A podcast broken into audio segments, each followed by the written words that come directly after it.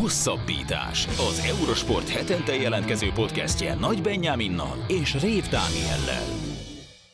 Sziasztok, ez a Hosszabbítás Podcast 122. adása. Ezúttal két interjúval készültünk. A műsor első részében a nemrég visszavonult súlylökövel, Márton Anitával beszélgetünk arról, hogy milyen volt a pályafutása, ugye ez egészében milyenek voltak az utolsó évek a gyermeke születése után, és hogy mi vár rá a jövőben.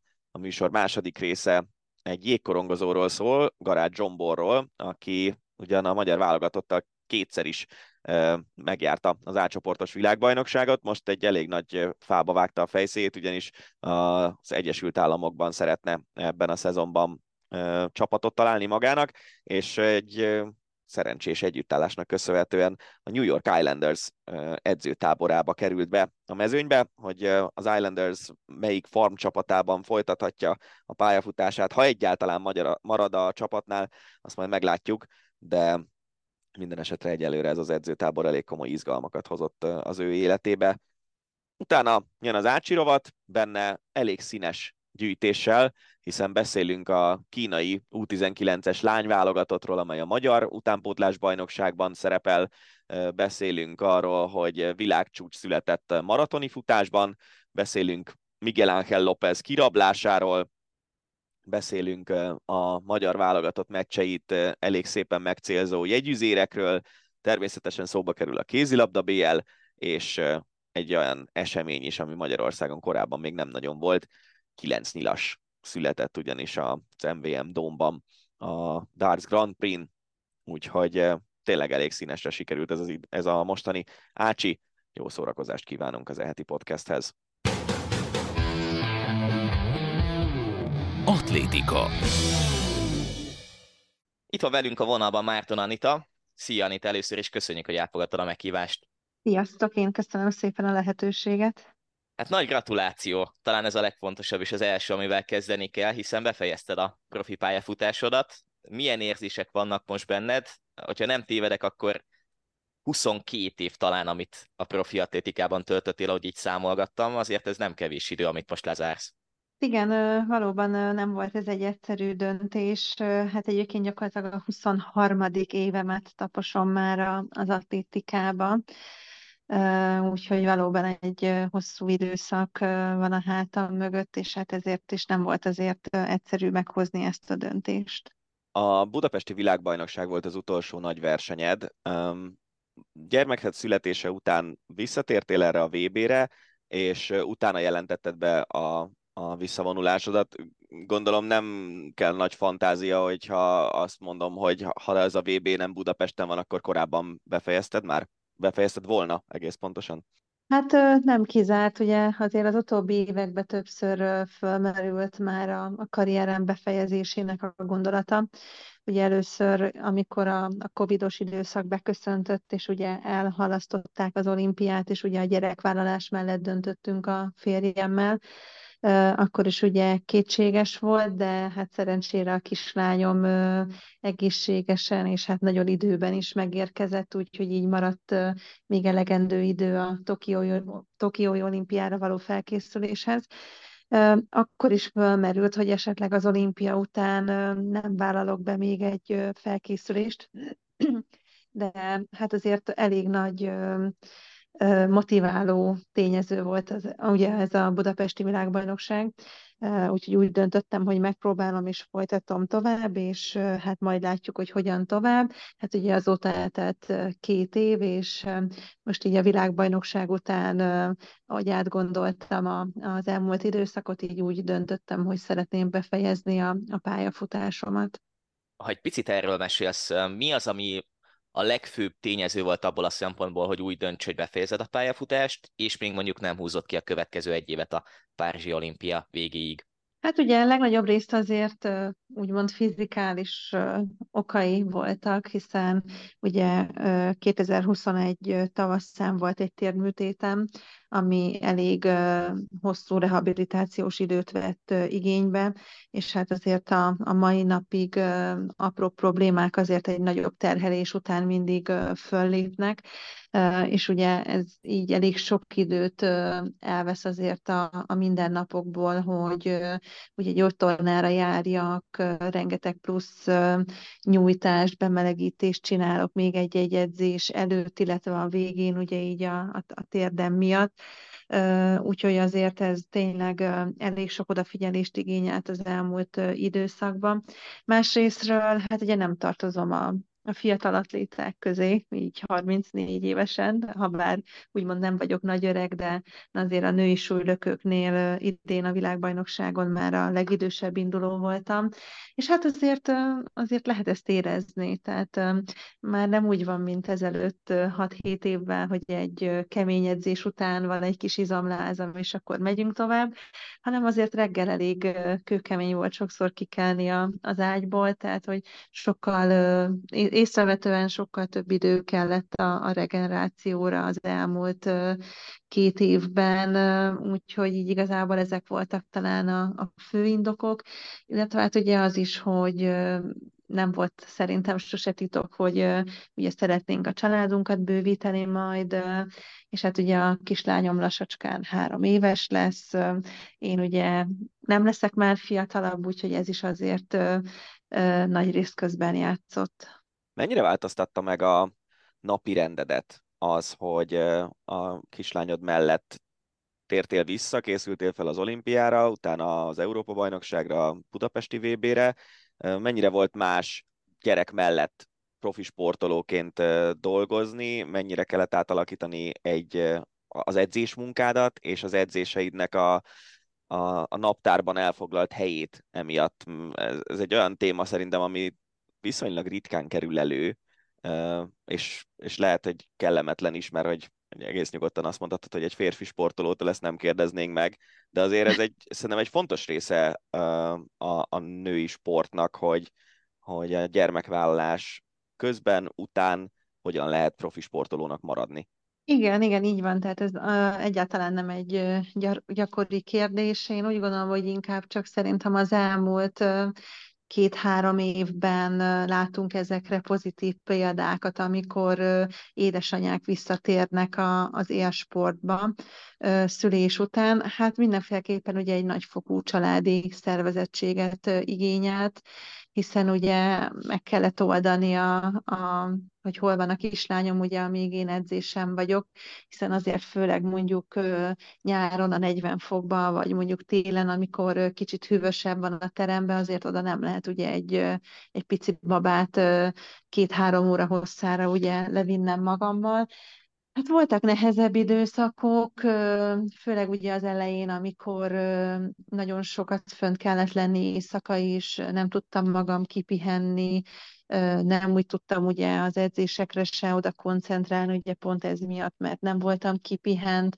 Aztán ugye volt ez az időszak, amikor ugyan már egy picit többet aludhattam, de hogy mondjam, az én pihenőidőm éppen nem esett egybe a kislányom pihenőidejével, tehát hogy ő mindig akkor aludt, amikor én edzésem voltam, ez ugye a családnak nagyon jó volt, viszont én ugye, ahogy hazaérkeztem edzésről, nekem úgymond már nem jutott lehetőség az aktív pihenésre. Ugye a kislányom születése előtt meg volt ez a napi rutin, hogy fölkelek, reggeli, edzés, evés, pihenés, megint edzés és idő időben este lefekszek, hát ez ugye természetesen teljes mértékben fölborult, ugye egyrészt az éjszakázások miatt, másrészt, hogy ugye nem mindig tudtam kipihenni magamat rendesen egyik edzésről a másikra, de azért mindezek ellenére én úgy gondolom, hogy ezt nagyon jól megoldottuk a, a családdal együtt, és, és jól vettük ezeket a, az akadályokat, de az biztos, hogy azért teljesen más volt így fölkészülni, mint a kislányom születése előtt ha megnézzük ezt a bő két évtizedes utat, mondjuk akár egy a 2000-es évek elejétől a szegedi atlétika pályáktól egészen a budapesti világbajnokságig, akkor hogyan írnád le talán legkönnyebben ezt az utat, amit bejártál? milyen volt ez az út, és honnan, hova jutottál, illetve gondoltál-e volna annó arra, hogy mondjuk ilyen szintekig jutsz el, hogy fedett pályás világbajnok leszel, olimpiai dobogós leszel, és így ilyen szempontból egésznek érzed a pályafutásodat? Hát nem volt azért egy egyszerű út. Én ugye 2001-ben a Szegedi Vasutas Sport Egyesületnél kezdtem el atlétizálni, Viszont 2007-ben edzőmmel úgy döntöttünk, hogy a Békés Csabai Atlétikai Klub színei alatt folytatom a, a versenyzést. Ennek nemes egyszerűséggel ugye egyrészt ilyen támogatási okai voltak, hiszen sajnos a Szegedi Egyesület akkoriban nem tudta biztosítani számomra a, a, a megfelelő körülményeket a, a felkészülésre, de talán így is volt ez jó, hiszen tényleg a, a Békés Csabai Atlétikai Klubbal, illetve Békés Csaba városával egy, egy nagyon hosszú és úgymond gyümölcsöző kapcsolat alakult ki, és tényleg életre szóló mm, barátságok és ismerettségek, és Érdekes ezt látni, hogy egy-egy városban mennyire szeretik a sportot, az atlétikát, és más városokban pedig ez esetlegesen nem annyira hangsúlyos. És hát ugye így gyakorlatilag Békés Csabái színekben jutottam el, úgymond a, a, a csúcsra.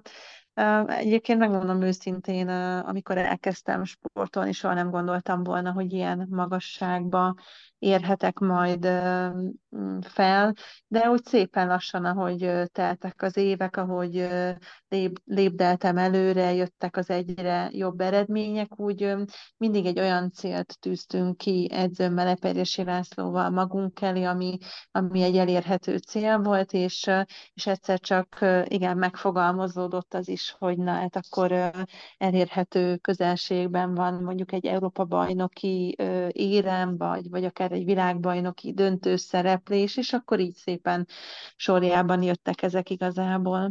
Amikor meghallod azt a mondatot, hogy a magyar atlétika egyetlen világbajnoka, akkor milyen érzéseid meg gondolataid vannak?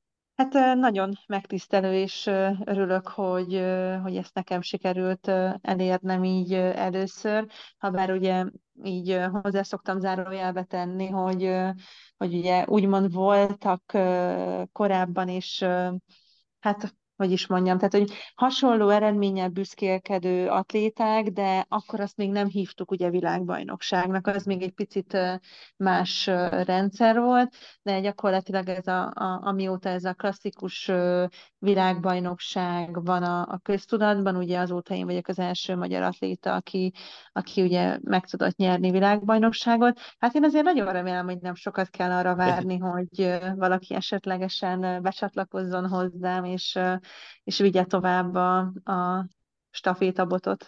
Ha magasságokat és mélységeket kéne kiemelni, akkor, és itt most nem feltétlen eredményekben, vagy helyezésekben, vagy, vagy méterekben számoljunk, akkor mi az, ami a, a legnagyobb pont volt a pályafutásodban, a legnagyobb csúcspont volt, és mi az, ami, amit a leginkább talán elfelejtenél, vagy van-e egyáltalán ilyen, ami, ami úgy, úgy nagyon-nagyon negatívan maradt meg benned?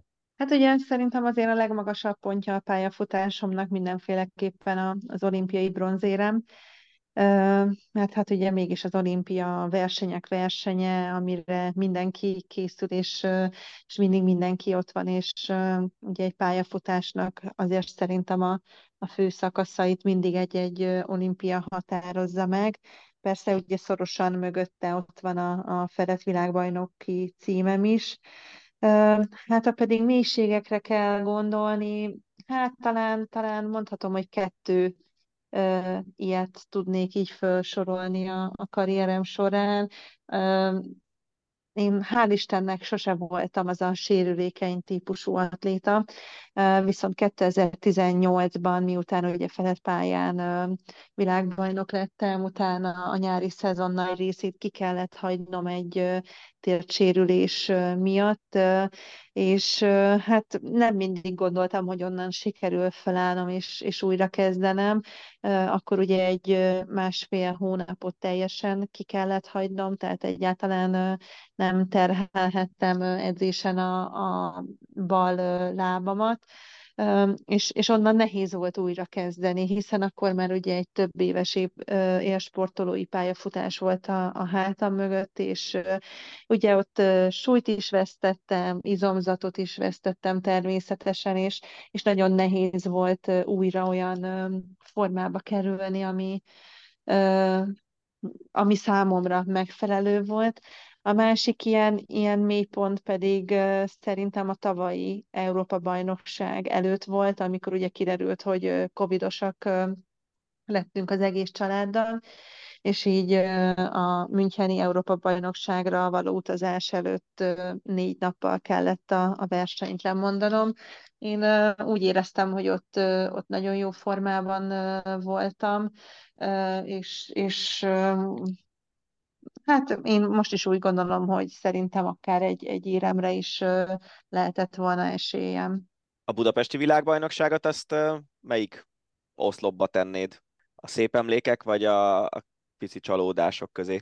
Mindenféleképpen a szép emlékek közé, tehát szerintem életem egyik felejthetetlen pillanata lesz ez a, a a budapesti világbajnokság, tehát az, amikor beléptem a pályára, és a, a magyar közönség, ahogy köszöntött, vagy ahogy verseny közben szurkoltak, vagy ez a rengeteg szeretet, amit, amit a verseny után kaptam, és például ez volt az egyik ilyen ilyen pozitív, vagy tehát a, a továbbjutás sarkalló egyik ilyen, ilyen pozitív része a, a dolognak, hogy olyan sokan oda jöttek hozzám a, a VB után, és biztattak rá, hogy folytassa, menjek tovább, csináljam még végig a, a Párizsi olimpiáig, úgyhogy Persze szerettem volna jobb eredményt lökni, amit úgy gondolok, hogy a, a VB előtti edzéseim alapján benne volt, meg lehetett volna az a 12-es döntő is.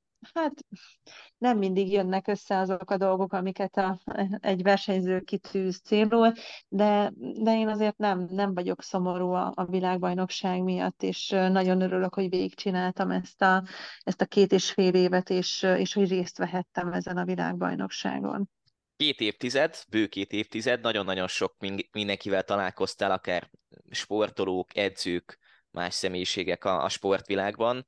Ki tudsz emelni olyanokat, akik kifejezetten nagy hatással voltak rád, akár mondjuk a személyiséged, akár a versenyzésed szempontjából, lehet-e egyáltalán akár mondjuk az ellenfelek vagy a sportársak között példaképet találni, és ha igen, akkor, akkor kik voltak neked az ilyen példaképek?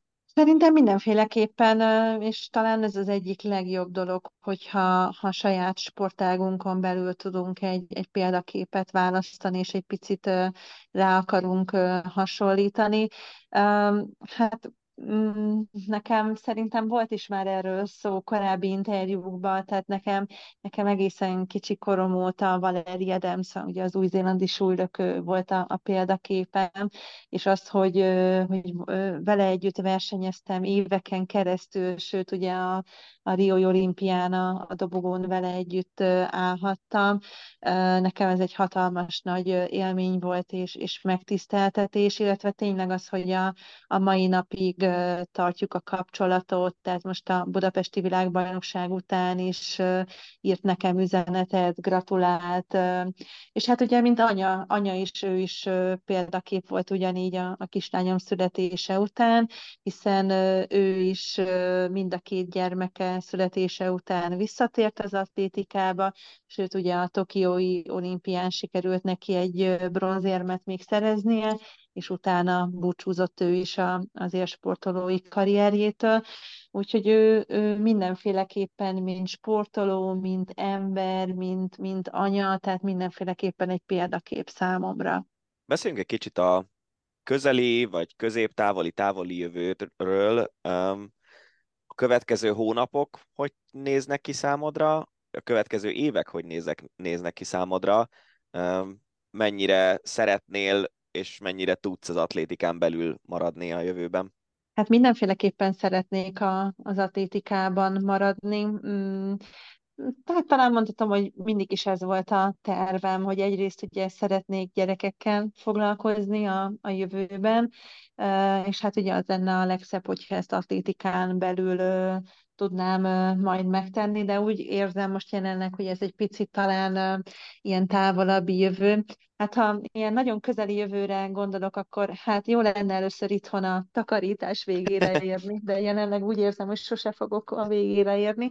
Hát ugye próbálom egy picit így behozni magamat, amik az elmúlt hónapokban elmaradtak dolgok, mind itthon, mind így a környezetembe, mondhatom. Tehát most egy picit ha bár ugye most is lejárok edzeni, mozogni, azért heti háromszor, négyszer, de, de egy picit ugye lazább ez, a, ez az időszak, hiszen nem heti 9-10 alkalommal edzek. Úgyhogy próbálom egy picit most így beérni magamat, jelenleg mindenféle téren, egy kicsit pihenni is azért közben, picit feltöltődni, és hát utána majd látjuk, hogy hogyan tovább, de, de tényleg mindenféleképpen szeretnék a, az atlétika közelében maradni, és hát úgymond egy picit visszaadni talán abból, amit, amit én kaptam a, az évek során a sporttól, és, és másokkal megszeretetni a, az atlétikát, vagy, vagy akár csak a sportolást Mm, aztán majd látjuk tényleg, hogy hogy alakul.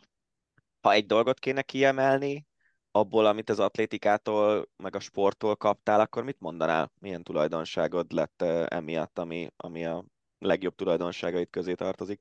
Ó, hát nehéz azért szerintem egyet kiemelni, de az biztos, hogy a, a teljes személyiséget azért nagyon jól tudja formálni az atlétika, illetve maga a sport is, tehát sok olyan tulajdonságot sajátítottam el, ami, ami szerintem a későbbiekben bárkinek a magánéletében is nagyon hasznos dolog lehet. Lehet mondjuk itt beszélhetek a, a pontosságról, arról, hogy tudom, hogy hogy tervezzem meg a, a napomat, hogy hogy kommunikáljak, ügyintézi. Tehát nagyon-nagyon sok mindent lehetne sorolni, szerintem tényleg estig.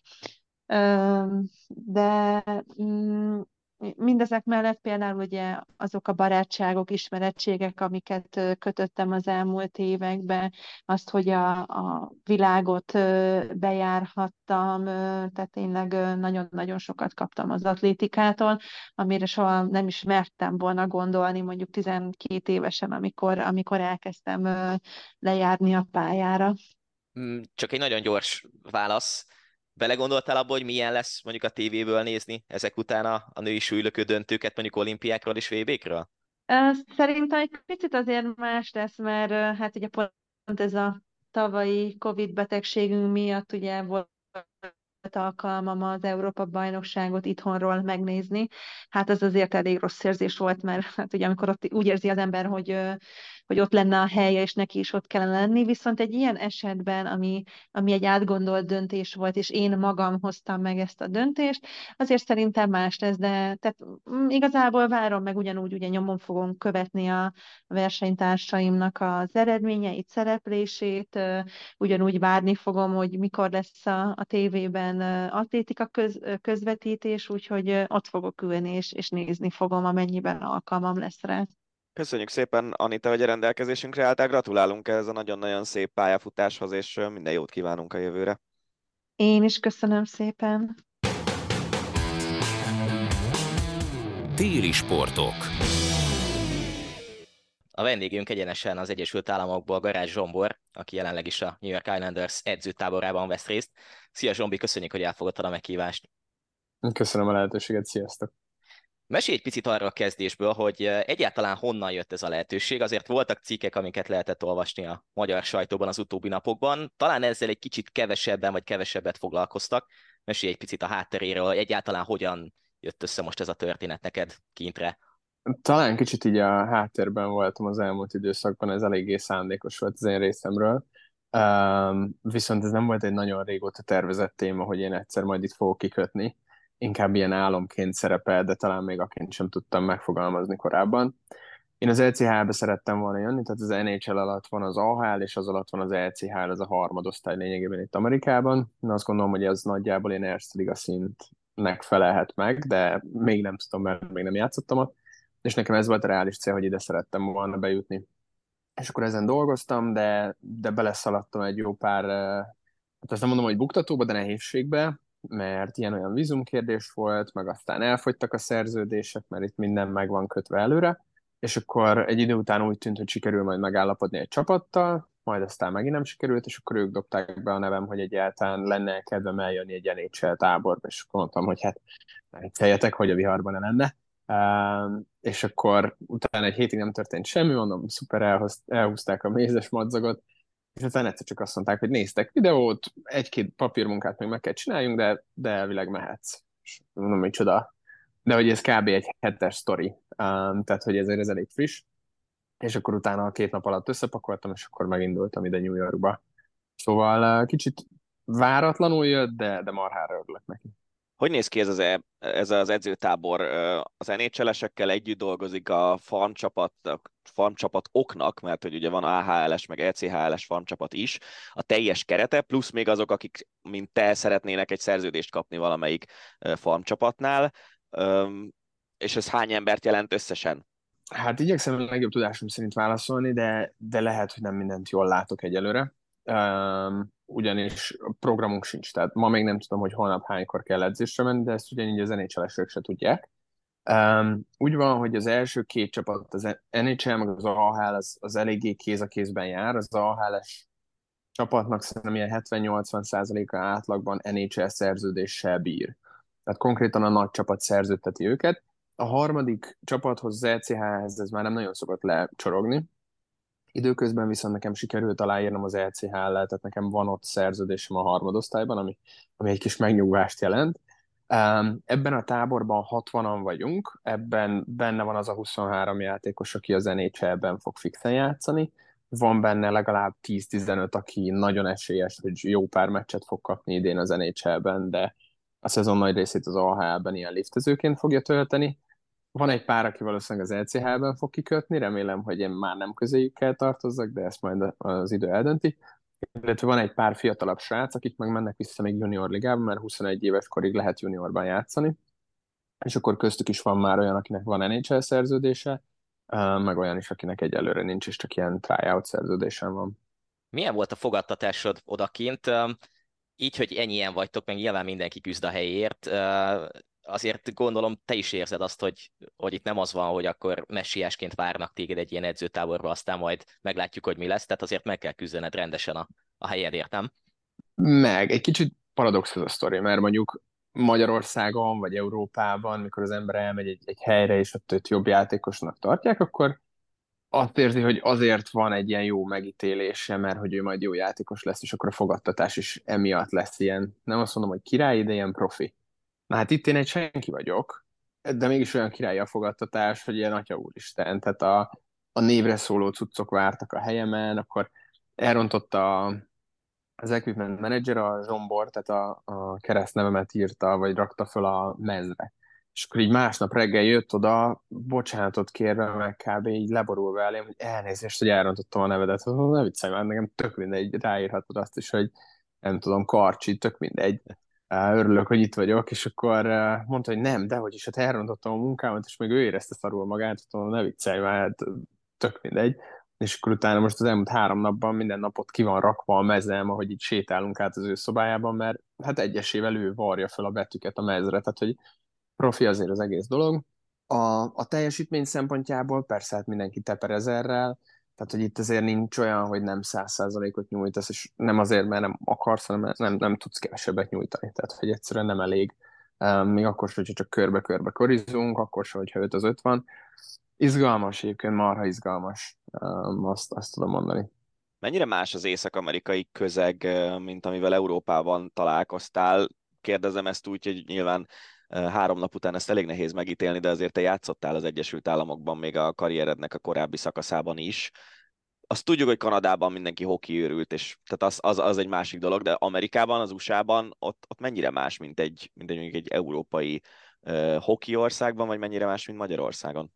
Hát én USA Kanadát nem nagyon szedném szét. Um, tehát Aha. szerintem ez nagyon kéz a kézben jár, kulturálisan is sokkal közelebb vannak egymáshoz, mint mi mondjuk Európába jöve más, tehát hogy itt eh, annyira összefonódik ez az egész hoki téma már gyerekkoruktól kezdve, hogy ki milyen ligákba megy, high schoolban, ilyen prep schoolnak hívják a fizetős iskolákat, akkor oda mennek a jobb játékosok, akkor utána vannak a junior ligák, az egyetemligák, és mindenkinek olyan kapcsolati hálója van, hogy elkezd beszélgetni a másikkal, és akkor azonnal van valami közös pont. Jaj, én egyszer játszottam, nem tudom, Észak-Dakotában, ú, én is ismerek valakit, és mindenki elindul ezeken a kapcsolati hálókon. És ezzel, hogy én az elmúlt 6-7 évben otthon voltam, kukán ülök mellettük. Tehát, hogy ez a része, ez, ez tök más. Európában nagyon kevés ilyen kapcsolati hálót szoktam én felfedezni. Tehát, hogyha jön mondjuk valaki légiós, új srác, akkor elkezdünk beszélni, de nagyon ritkán van ilyen közös kapcsolódási pont, amin, amin rögtön elindulnánk. Illetve más az, hogy Európában kb. annyi játékosra szoktuk elkezdeni a szezon, mint a hányan vagyunk, egy pár fiatallal lehet, hogy többen vagyunk, de ennyi. Itt meg pakker, itt vagyunk 60-an, úgyhogy 20 fő igazából, aki játszik. Tehát, hogy tök más ennek az egésznek a, a nem is tudom, elindulása. És az, hogy, szóval... az, hogy te világbajnokságon szerepeltél, NHL sztárok, meg, meg a világ legjobb játékosai ellen, az ilyen szempontból nem számít? Hát most azt nem tudom, hogy kell politikusan megfogalmazni, ez senkit nem érdekel, tehát hogy, hogy én arra vagyok büszke, meg dobogtatom a melkasomat, hogy jaj, játszottam NHL sztárok ellen, és akkor ma, vagy tegnap, tegnap meg, mikor bemelegítettem, fölült mellém a biciklire Anders Lee, aki bakker egy a 32 NHL csapatkapitányból. És akkor neki nem tök mindegy, hogy én ki ellen játszottam, amikor ő egy azok közül. Tehát, hogy ilyen, nem, ez, tehát hogyha én felhozom azt, hogy világbajnokság, próbálom ezt is csak úgy említeni, amikor úgy, úgy egyáltalán szóba kerül, hogy én arra olyan büszke vagyok, hogy Bakker A voltunk idén, még akkor is nem teljesítettünk olyan nagyon jól szerintem, de hogy A csoport és magyarként ez milyen nagy dolog, ők azért nem járnak VB-re, mert nem akarnak VB-re járni, nem azért, mert nem tudnának. Tehát, hogy ilyen mm, nehéz, nehéz az, hogy nagyon más szinteken vannak, és akkor erre hogy, hogy tud az ember felugrani pszichésen, és akár csak beszélgetés szintjén, és nem, hogy, hát nem, hogy teljesítmény szinten. És abból akár származik mondjuk leginkább mentális előnyöd, hogy azért megtapasztaltad már korábban az amerikai közeget? Tehát érzed azt, hogy legalább ebből egy picit tudsz profitálni? Ez biztos. Hát ugye összehasonlításom nincs, hogy milyen lenne, ha nem lehetne, de persze, tehát az, hogy, hogy tudom, hogy hogy viselkednek emberek, a profi mentalitás, a nyelvi nehézségek, tehát hogy hál' Istennek ilyenekkel nincsen egyáltalán gondom. Tudom, hogy mit, hogy fogunk csinálni, mi a dolgok menete, ez az ilyen nagyon magas kompetitivitás, ez is, tehát hogy ezek olyan dolgok, amikhez hál' Istennek sikerült még annó asszimilálódnom, és most igazából ebbe visszacsöppen, be még akkor is, hogyha ez már profi sport, nem pedig utánpótlás, mint ahogy annó voltam itt, um, ez, ez biztosan előnyt jelent. Mondtad, hogy már az ECHL-be fix szerződésed van. Egyáltalán nem zsebben turkálni szeretnék, csak kíváncsi vagyok nagyon, hogy mondjuk egy Erste fizetéshez képest egy ECHL-es fizetés, az hogy van? Több, kevesebb, ugyanannyi? Mm, először is visszatérnék, remélem, hogy a fixót nem használtam, de majd keressük vissza. Ja, jó, oké. Okay. Mert a, a, nem, nem akarom erről, szádba adni semmi olyat, amit nem mondtál, de nekem így jött le. Azért, hát aláírtam egy szerződést, most egyébként még a vízum procedúrát el kezdtük, tehát hogy még ott is azért száz meg száz buktató jöhet, reméljük, hogy most már nem fog. Um, ez az SPC, ez a Standard Player Contract, ezt írja alá egyébként mindenki, akinek rendes, ez, ez maga a rendes szerződés, de jogilag a szezon kezdés előtt bármelyik nap ezt egy oldalon felmondhatja a csapat. Tehát, hogy ez ennyire fix itt az ECH-ben. Ennek marhára örülök, hogy őszinte legyek. Tehát nem az, hogy 8-10 hónapra biztosan helyed van, hanem lehet, hogy holnap sincs már helyed. Uh-huh. Um, fizetések szempontjából azért nagyon más, mert mondjuk az AHL-ben ilyen 60-70 ezer dollár szokott lenni a kezdőfizetés. Um, persze azért ez bruttó, tehát hogy ennek nagyon nagy része azért szépen elmegy az államnak viszont ott nem fizetnek semmit, tehát ott mindent magadnak fizetsz. Ehhez képest az ECH-ben ilyen heti fizetés van, azt hiszem ilyen 500-550 dollár per hét a fizetés, tehát az ilyen 2000 pár száz dollárra jön ki hó végére, viszont ez bruttó.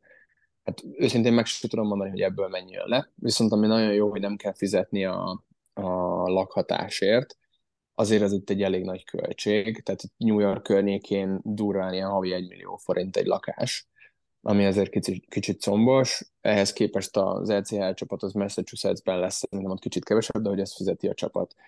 Hogy ez az Erste Ligához képest hogy néz ki, Hát függ attól, hogy az embernek milyen költségei vannak. Tehát én Pesten nem albérletben kellett lakjak, tehát valószínűleg egy kicsit jobban jöttem ki otthon, de nem, tehát olyan nagyon markáns megélhetést nem tud egyik helyen se felhalmozni az ember sajnos.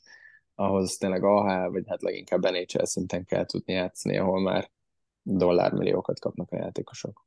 Említetted korábban, hogy ugye napi programokat tekintve nem feltétlenül fix a helyzet. Hogyan alakult az utóbbi pár napod? Mesélj egy picit arról, hogy milyen volt általában a napi rutin, edzések, stb. Azért gondolom, hogy legalább azok valamilyen rendszerességet mutattak. Hát csak pár napról tudok beszélni, mert konkrétan három napja vagyok itt. Tehát három edzős napunk volt. Minden három nap úgy nézett ki, hogy három csoportra vagyunk osztva. Csak így a, a szemléltetésképpen az első csoportot fehér csoportnak hívják, a második csoportot kék csoportnak hívják, minket a harmadik csoportot pedig harmadik csoportnak hívnak, tehát nekünk nem is adtak szint. Ezért kicsit tükrözi azt is, hogy hol milyen kaliberű játékosok vannak. Az első két csoport egy korábban, és akkor így egymás után vagyunk hárman, mindenki kb. egy órát bemelegít, tehát hogy egyébként ez is kicsit szürreális, hogy otthon ezért ezt kicsit rövidebbre szoktuk hagyni, de hogy itt tényleg mindenki nagyon alaposan meg profin bemelegít, aztán felmegyünk a jégre, körülbelül három perc csúszkálás, amit én kicsit bánok, mert én nagyon szeretem azt az, az edzés előtt, megy körbe az ember, úgy kicsit megérzi a jeget, meg lövöldözhet. Ez itt elég rövidre van fogva, és aztán azonnal nekiugrunk. Tehát harakiri az első pillanattól kezdve egy az egy, kettő a kettő, tehát olyan küzdős feladatok, hogy hát kemény, Um, és akkor kétszer 40 vagy kétszer 45 percig van, ezt nem tudom pontosan. Ami más, hogy mondjuk Magyarországon, hogyha ilyen hosszú edzés van, akkor azt szoktuk csinálni, hogy 45 perc edzés, 10 percre bemegyünk az öltözőbe, vagy leülünk a padon, addig megcsinálják a jeget, és akkor utána visszamegyünk rendességre. Hát itt az nhl ez úgy néz ki, hogy az egyik pályáról átsétálunk a másikra, ahol már a friss jég vár minket, tehát itt nincs olyan, hogy mi megpihenünk 10 percet, bár nagyon jó esne ott az edzések közepén, és akkor átmegyünk a friss jégre, ott, ott pedig azonnal folytatjuk, már kicsit taktikusabb volt tegnapi nap, hál' Istennek, ott már kevesebb volt a rohangálás, és akkor utána a két jég után pedig van egy hát ilyen 25 perces száraz edzés, és tényleg csak egy kis átmozgató, és első nap voltak tesztek, mindenféle, tehát olyan teszt, amivel még nem is találkoztam, ilyen csípő, lovagló, minden egyebet mértek abszolút a deréktájékon, és akkor mostantól fogunk elkezdeni egyéni edzéseket, tehát hogyha valakinek kell valamit kompenzálni, az egyik oldal erősebb, a másik gyengébb, akkor azt szerint adnak specifikus feladatokat, de olyannyira lebontva, hogy mondjuk a bal lábaddal csinálsz három ismétlést, a jobbal meg nyolcat vagy tizet, tehát hogy ennyire elkezdenek odafigyelni erre. És akkor utána meg levezetés, ez durván egy óra, vagy hát nekem egy óra szokott lenni, a többiek ilyenkor mennek a hidegfürdő, melegfürdő, szauna, masszázs, hát itt, itt azért van minden, és akkor itt szépen kielvezik az emberek sorban a, az ilyen-olyan treatmenteket. Hogy néz ki az edzőtábornak az előttünk álló programja, és nem a napi szint érdekel, mert azt mondtad, hogy még nem tudod, hogy holnap mit fogtok csinálni, hanem inkább az, hogy meddig tart az edzőtábor, mikor válnak szét a különböző keretek, ilyesmikre gondolok. Mm, nem tudom tartsunk még egy adást majd itt a jövő hét második felében, és akkor lehet, hogy tudok mondani okosabbat. Ötletünk sincs. Tehát, hogy azt se tudjuk, hogy a következő szint Zahl tábora mikor kezdődik, hogy kezdődik, hogy értesítik az embereket, semmi. Tehát, hogy egyébként ez nem is olyan nagyon egyszerű így lényegében lebegni, hogy, hogy nem tudja az ember, hogy holnap mi lesz, hogy például itt vagyunk az apartmanban, ma szünnap van, és akkor beszéltük a szobatársammal, hogy főzzünk, mert igazából van tűzhelyünk, meg tudnánk főzni, de hogy hát nem tudjuk, meddig leszünk itt, most akkor főzzünk, ne főzzünk. Tehát, hogy ilyen elég érdekes, nem tudom megmondani, örülnék, ha tudnám, meg majd biztosan jelentkezem, de egyelőre nem tudunk semmi infót. Azért ez másik szempontból nyilván próbálod pozitívan felfogni, legalábbis a beszélgetésből is úgy jön le, de, de azért megviseli az embert, nem? Vagy lehetnek olyan játékosok, akiket pláne megvisel, hogy, hogy nem tudja, hogy mi vár rá holnap, vagy éppen a következő 10 percben. Mm, nem is tudom ezt, hogy, hogy szokták mondani. Tehát, hogy persze nem jó dolog szomorkodni, de ha már az ember szomorkodik, akkor azt tegye egy, nem tudom, Lamborghini-ben. Na most ez ugyanilyen, hogy persze ez, ez tök szar, hogy nem tudom, hogy mi lesz volna, meg ilyenek, csak ez sokkal egyszerűbb úgy, hogy minden nap besétálok, és akkor a New York Islanders öltözőjében vagyok akkor egy kicsit könnyebben elfelejti az ember, hogy jaj, ez most milyen stresszfaktor, vagy, vagy mennyire izgulhat ezen. Tehát így nem olyan vészes. Ami el, pár hét itt mögöttem van, akkor azért sokkal nehezebb volt, mikor mentem edzeni, mentem utánpótlási játékosokkal jégre, mert nem volt éppen profi csapat a környezetemben, és nem tudtam, hogy mi lesz. Akkor azért sokkal nehezebb volt. Itt azért ez tényleg, hogyha az ember el is morzsolna egy könnyet, az elég gyorsan felszárad, mert olyan környezetben van, hogy az elfeledteti vele. Ha jól emlékszem, akkor talán az MTI egyik hírében olvastam azt, hogy kifejezetten az volt a célod erre a szezonra, hogy Észak-Amerika mindenképpen. Ez azt jelenti, hogyha mondjuk az Islandersnél mm, úgy döntenek, hogy nincs rá szükség, akkor kopogtatsz más ECHL csapatok ajtaján, hogy itt vagyok, magyar válogatott játékos ezzel a múlttal, szeretném kipróbálni magam, vagy van egy olyan pont, amikor azt mondod, hogy jó, akkor inkább visszajövök Európába, és, és akár a magyar bajnokságban folytatom a jégkorongozást? Egyszer még eljöhet utóbbi, minden erőmmel azon vagyok, hogy ez ne ebben a szezonban történjen meg. Tehát, hogy azt azért látni kell, hogy én az egész szezonra tűztem ki, tehát nem tudom, augusztus végén utaztam ide ki, egészen március, április, május, reméljük júniusban is még hokizni fogok tudni, egészen erre a szezonra tűztem ki azt, hogy én itt meg szeretném nézni, hogy meddig fogok tudni eljönni. Most marha gyorsan jöttek ezek a jó hírek, hogy sikerült eljönni ide az Islanders campre, de erre nem számítottam, erre senki nem számított. És van az ECH-ben már egy lehetőségem, van egy szerződésem, tehát nem szeretnék innen elvándorolni, amíg nem látom legalább 15-20-30 meccsen keresztül azt, hogy hogyan működik a rendszer, hogyan tudok én beilleszkedni, és milyen teljesítményt tudok egyáltalán nyújtani. Hogy utána vándoroljak, ezt majd meglátjuk, de nem látom még azt az egyértelmű összefüggést, hogy mondjuk én ennél az ECHL-es csapatnál csak a, csak az Islandersnek az AHL-es csapatához mehetek-e föl, vagy esetleg más csapathoz is fölhívhatnak-e. Nem tudom még ezeket, de reméljük, hogy elég jó leszek majd ahhoz idővel, hogy, hogy föl tudjak kerülni. Bridgeport Islandersnek hívják egyébként, és abba az AHL-es csapatba. Szívesen játszanék, mert jó helyen van egyébként.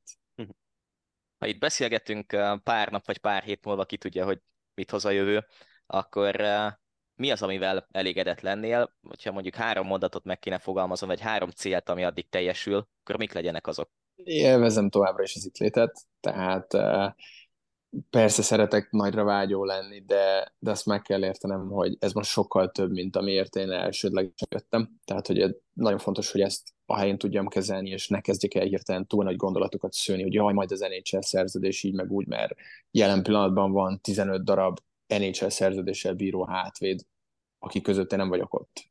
És látom, hogy azért ők elég ügyes srácok.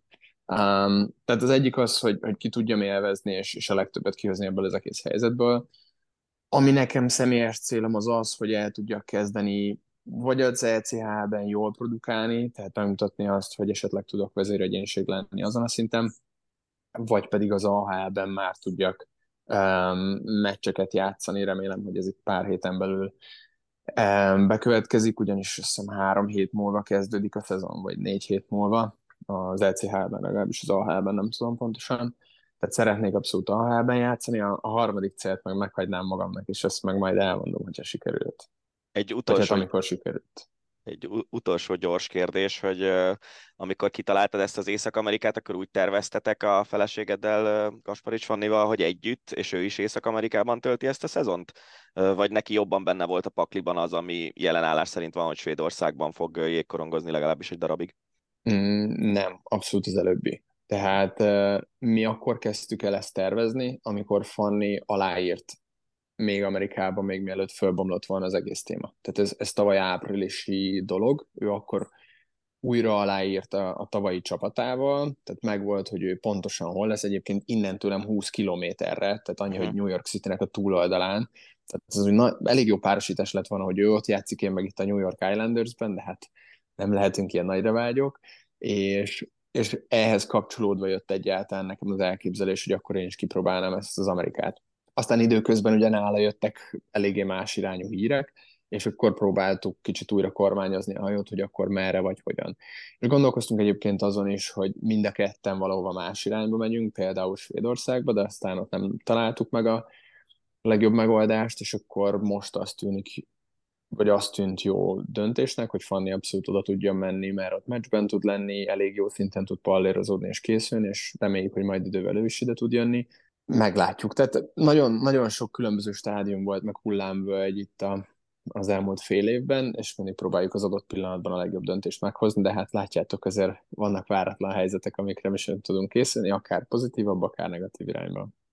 Hát reméljük, hogy jó híreket fogtok kapni, meg ezáltal mi is. Sok sikert ez az amerikai kalandhoz, és remélem, hogy Fanni is egyszer csak megérkezik majd az Észak-Amerikai Hockey Ligába. Nagyon szépen köszönöm, megköszönjük, és, és igen, reméljük, hogy egy kontinensen leszünk most már.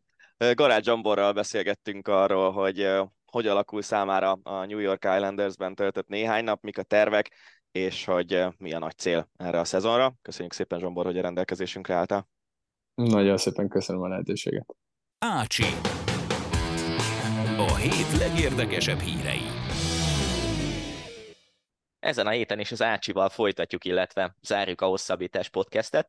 Összeszedtük a legérdekesebb témákat erről a hétről, mert hogy nagyon sok érdekes téma volt, és uh, talán azokról nem is beszélünk, amik uh, így még voltak a sportvilágban, gondolok itt Kerkezőn góljára, uh, Szoboszlai győzelmére, stb. stb., mert hogy egyszerűen annyi érdekesebb és extra téma volt, hogy összeszedni is nehéz. Kezdjük talán azzal, Dani, amit te közvetítettél meg, ami így a, a csatorna portfóliója az a legközelebb áll, a Bringa EB-vel, és ehhez kapcsolódóan pedig majd a Sudal Viszma együttműködéssel, hiszen a Jumbo elvitte az 1-2-3-at az országúti férfi mezőnyversenyben, az SD Works elvitte az 1-2-3-at a női mezőnyversenyben, és hát hogyha az időfutamot nézzük, akkor talán Stefan Küng bukása, meg az, azutáni vérző fejjel való célba érkezése a legemlékezetesebb pillanat erről az elbírral. Hát lehet, aki látta, az, az szerintem megjegyezte azt a képet. Hát az, az biztos. Érdekes ez a téma igazából, és ugye itt a svájci szövetséget elég sokan megtalálták, hogy hogy lehet tovább engedni egy versenyzőt. Szóval itt igazából szerintem az a kérdés, hogy ha rommá töröd a sisakodat, tiszta vér vagy mindenhol, akkor egyáltalán hogy merül fel az, hogy te folytasd? Mert ennél sokkal kevésbé súlyos sérülésekkel emberek kiszállnak az adott sporteseményből, amiben éppen benne vannak, és most nem túl egyszerű azt mondani, hogy nézzük meg a focistákat, mert az, az ugye azért nagyon ilyen demagóg hozzáállás lenne, de hát tényleg most egy, egy komolyan vérzősebbel szinte minden sportban neked ki kell állnod. És bringában azért nem, mert ott nem nagyon van ilyen test a test elleni kontakt, meg azért olyan lenyúzott bőrű bringást, aki elesik és tovább megy, olyat elég sokat látunk, de azért ez nem az volt. Nem, nem lenyúzta a bőrét, hanem nem tudom, hogy mi vágta szét a, a fejét, karját több ponton, tehát eh, számomra tényleg innen indul az egész beszélgetés, és akkor onnantól lehet belemenni abba, hogy milyen mm, protokoll, ilyen agyrázkodás protokoll, meg ilyesmi, azt mennyire tartották be, de, de számomra tényleg az egész az inkább onnan kezdődik, hogy, hogy egyáltalán hogy jut eszébe tovább menni valakinek. Hát pláne úgy, hogy oké, okay, EBD futam, oké, okay, bizonyítani akar, de hogy, és javíts ki, hogyha, vagy mondj ellent, hogyha ez nem így van, vagy te nem így gondolod, de azért egy időfutamban, hogyha valaki elesik, és vérző fejjel kell tovább mennie, akkor jó, van értelme bemenni a célba, hogy teljesítette a verseny, de hogy, de hogy kvázi elveszítette minden esélyt még a dobogúra is. Tehát, hogy, hogy amellett, hogy, hogy nem szólt neki senki, és ez, ez tényleg, tehát, tehát jó, nyilván sportban nincs ilyen, de, de értelmes sem sok volt, hogy ő bemenjen végig a célba, és bemenjen a, a vagy végigmenjen a pályán, kockáztassa azt, hogy esetleg még egyet esik, és akkor súlyosabb lesz a dolog. Szóval ezért is furcsa nekem egy picit. Igen, de mondjuk azt hiszem, hogy a kerékpárosokban az, az ilyen minden határon túl menően megvan, hogy be akarják fejezni a versenyeket, mindenféle fájdalom mellett is tovább akarnak kerékpározni, mindig az első gondolat az, hogy üljek vissza a bringára. Szabó Gábor mondta héten, hogy igazából ezek az állóképességi sportok, ezek nagy részt azért arról szólnak, hogy mennyire tűröd a fájdalmat. Igen. És, és, és Stefan Küng nagyon. Túlzottan nagyon talán. Igen. Beszéljünk egy picit a mezőnyversenyekről. Christoph Laport lett a férfiaknál az Európa bajnok, Misha Brede volt meglepetésre a nőknél. és szerintem az ismétlések meg minden alapján a férfi mezőnyverseny végéről meg lehet állapítani, hogy Wout van Aert nem húzta a féket. Nem, nem, nem. Én is elsőre nagyon furcsa volt, hogy pontot lassult le, de ugye relatíve lassult le, és ő már maxot ment, nem tudom, 300-al a vége előttől, és Laportban meg még volt annyi, hogy, hogy föl tudott gyorsulni. Úgyhogy nem, nem húzta be Fanárt, az biztos a féket. Tök érdekes, hogy igazából a mindkét versenyen a, a domináns ö, csapat, bár azért ezt tegyük hozzá megint, hogy Luxemburgban meg az UAE csinálta körülbelül ugyanazt, tehát Igen. összetett 1-2-5 a luxemburgi körversenyen az UAE, az EB-n viszont Jumbo 1-2-3, de ugye a Jumbo is, meg az SD Works is a, a, talán a harmadik, negyedik számú esélyese a csapatnak lett a, az Európa bajnok, és a, a, a nagy favoritok meg mögötte. És a nőknél is ugyanez volt, hogy tízzel a vége előtt elment egy kevésbé esélyes versenyző, őt elengedték, és a férfiaknál is ugyanez volt. Az volt a nagy különbség, hogy a nőknél a hollandok nagy fölényben voltak abban a csoportban, amiből elment Brede volt, a férfiaknál viszont nem volt francia fölény egyáltalán, és Laport nagyon jól megneszelte azt a pillanatot, amikor nem nagyon reagált senki a támadására. Ö, így jöhet a, a Sudál Viszma 2024-től? Nem, én ezt nem tudom eldönteni, hogy ez egy, ez egy újságírói lázálom, vagy pletyka, vagy, vagy valaki szórakozik a Wheeler flitz mert a Wheeler Flitz azért az nem a Tutto Bici web. Igen. Tehát, hogy a Wheeler Flitz az, ha valamit megszellőztet, főleg ilyen vezető saját anyagként, azok nem szoktak nagy hülyeségek lenni azért. És, és igazából rengeteg dolgot felvet ez a, ez a történet, hogy akkor lesz egy World Tour csapat, és mellette mi van a maradék 25 versenyzővel. Mert itt ez a nagy kérdés, és a staffról, meg az egyéb sportigazgatókról, ilyesmiről még nem is beszéltünk. Nem tudom, tehát ha az, az a mondás, hogy akkor egy, egy Szudál Viszma, vagy Viszma Szudál, azt fel tudná venni anyagilag a versenyt az Ineosszal, meg az UAE-vel, tök jó, de hogy így is felveszik a versenyt sport szakmailag velük, tehát miért kell még nagyobb költségvetés, ha ebből is kijön egy jó csapat. És, nem?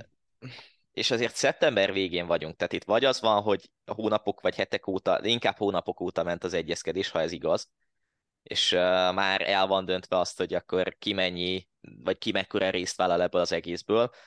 Hát vagy az van, hogy valami nagyon nagy gebasz van, és hirtelen kéne dönteni, de én nem hiszem, hogy bármelyik csapatnál ekkora gebasz lenne. Hogy most nem, akkor így nem, kell dönteni. Én se gondolom. Én se gondolom, és igazából tényleg itt szerintem 2024-re ez nem tud működni. Mert ha minden igaz, akkor a két csapatnak tényleg valamilyen 50 valahány versenyzője van szerződés alatt. Szerintem, szerintem 57 Twitteren valami ilyesmit én, én, én nekem 53 rémlik, 53, de igen, mindegy. tök mindegy igazából, az a lényeg, hogy 30 fős lehet egy World Tour keret. És akkor a maradék 20 valány versenyzővel mi lesz őket kivásárolják a szerződéseikből, az rengeteg pénzbe kerül. Hát igen, igen. Gondolj bele, hogy mint én azt mondják, hogy Walter Attila nekünk nem kell, és akkor Walter Attilának ki kell fizetni két évnyi fizetést eléggé, eléggé abszurdnak tartom ezt. Én, én se gondolom azt, hogy ez egy működő dolog. Hosszabb távon már simán lehet. És azt is el tudom képzelni egyébként, hogy úgy egyesül kvázi a két csapat, hogy, hogy lesz egy World Tour sor, meg mondjuk egy Pro Team. Eh, igen. De akkor kiket teszel a Pro Teambe? Hát? Tehát az is Jó nehéz kérdés. lenne, hogy... De gondolj bele, hogy most, hogyha ha mindenki maradna, föl tudnának állni úgy, hogy Evenepul, Vingegor, Roglic, Kusz, a, a három heteseken, Igen. A, az egynaposokon, nem tudom, Fanárt, jó mondjuk szegény Van Hooydonk nem, de Van Barle, Lampard, Asgren, Alaphilipp, stb. Igen. Lenne Kói mellett Merlir, Luke Lamperti, nem tudom, még három jó sprinterük is, és akkor még nem beszéltünk az ilyen kiegészítő emberekről, mint amilyen idén Walter Attila volt, úgyhogy nehéz erre mit mondani, de nem tudom. Nagyon abszurd Meglátjuk. Nagyon-nagyon abszurd lenne. Igen. Ja, de és hogy... ugye a másik része a dolognak, amire José Bén hozta fel, vagy hívta fel a figyelmet, hogy a női csapatok is léteznek ezeknél a soroknál, és akkor ott mi lenne? Hát ez az. Igen, mondjuk azt mondhatnánk, hogy egy fokkal könnyebb lenne a helyzet, mert ott abból a mit tudom én, 15 10, hát nem tudom, 13-14-szer 2, tehát 28-30 versenyzőből azért 15-öt tudnál szűrni, de hát ott is vannak új igazolások. Plusz velük, vannak velük utánpótlás csapatok mindkét helyen, úgyhogy nehéz Igen. ügy nagyon. Igen.